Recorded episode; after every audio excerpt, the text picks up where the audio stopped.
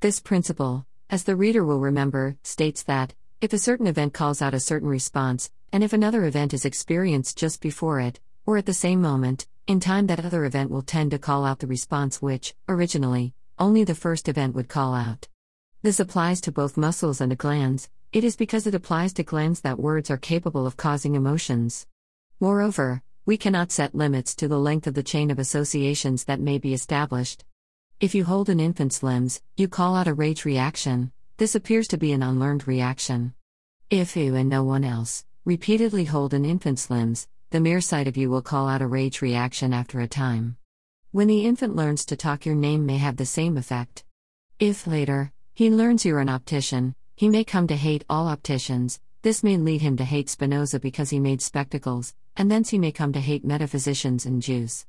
For doing so, he will no doubt have the most admirable reasons, which will seem to him to be his real ones, he will never suspect the process of conditioning by which he arrived at his enthusiasm for the Ku Klux Klan. Bertrand Russell, an outline of philosophy, pages 88 to 89. In the above incredible passage, Russell presents a toy example of how, through a process of classical conditioning, a child as he grows up into an adult could end up developing an irrational hatred of a particular group. On this picture, a child would begin with an instinctive anger about being having his limbs held. Only one person is guilty of holding the child's limbs, and that person is a visiting scientist. Through classical conditioning, the child eventually comes to associate the scientist with being held. The mere sight of the scientist is enough to get the child to feel rage. In this respect, the child is like Pavlov's dog who salivates every time he hears a bell ring. Russell's extrapolations are thus far consistent with known scientific data.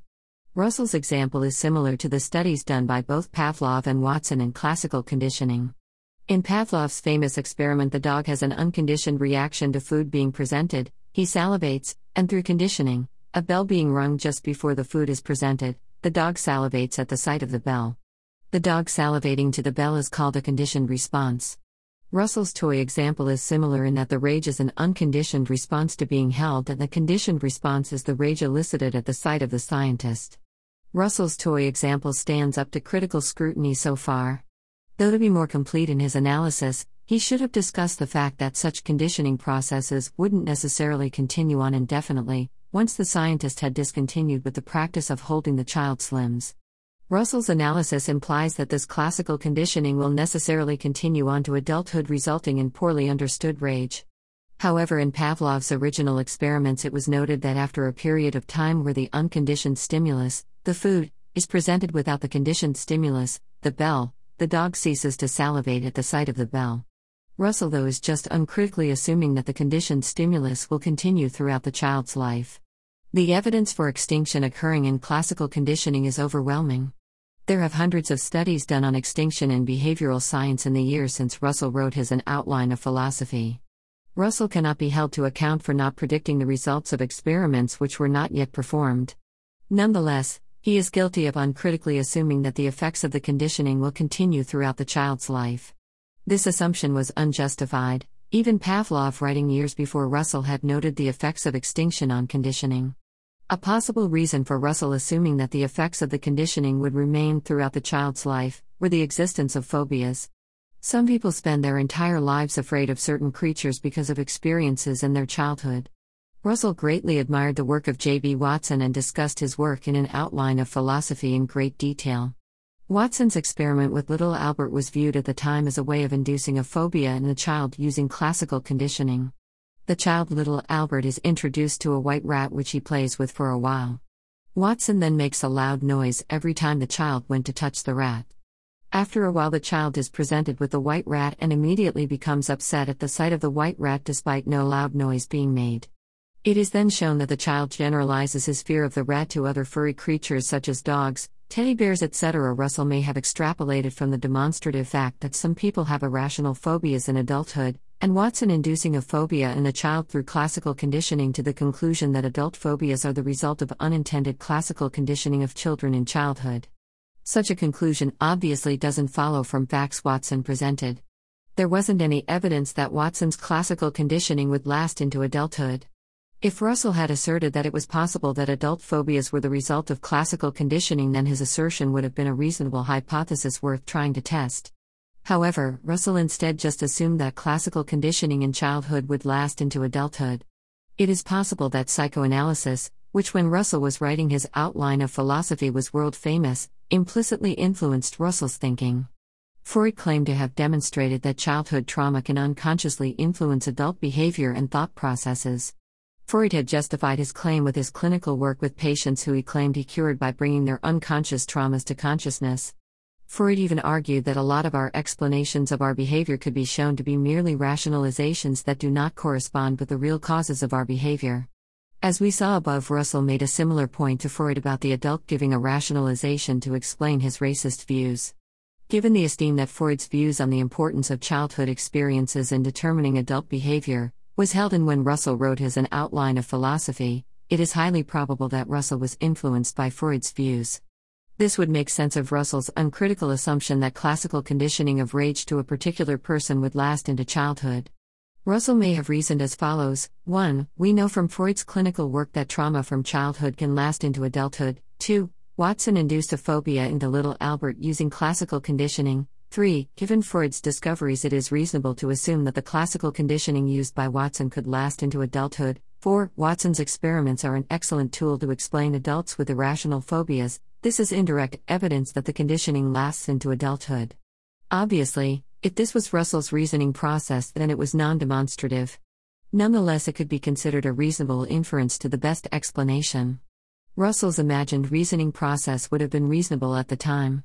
But since then, the amply demonstrated notion of extinction and classical conditioning, and the many methodological flaws with Freud's psychoanalysis cast serious doubt as to whether the classical conditioning Russell is appealing to would actually continue to affect the adult's behavior. On the other hand, the existence of spontaneous recovery of conditioned responses after they have undergone extinction could be used as a point in Russell's favor.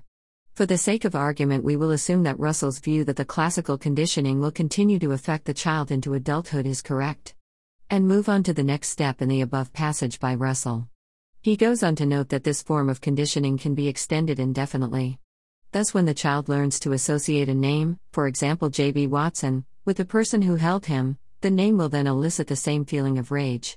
Russell's extrapolation that the name will have the same effect as the person does is again probably based on Watson's experiment with little Albert. In Watson's experiment, he purported to have shown that little Albert generalized his fear of rats to other furry animals. Russell seemed to be thinking about Albert's purported generalization to other furry animals as a reason to assume that the child in his above example will follow a similar process.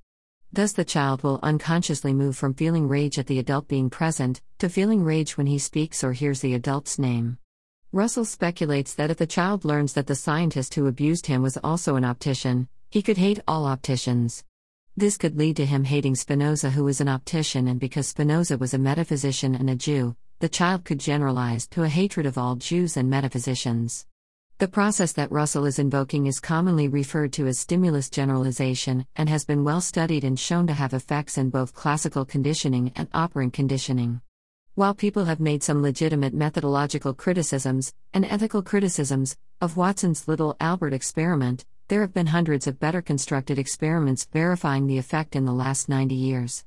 So, to a degree, one could argue that Russell's toy example invoking generalization is corroborated to some degree by experimental data. Russell's images of a child as a result of classical conditioning and stimulus generalization developing strange aversions which as an adult are rationalized, while the real cause is something much different. One of the problems with this emphasis is that one is at a loss to explicate precisely what features will be generalized, and why.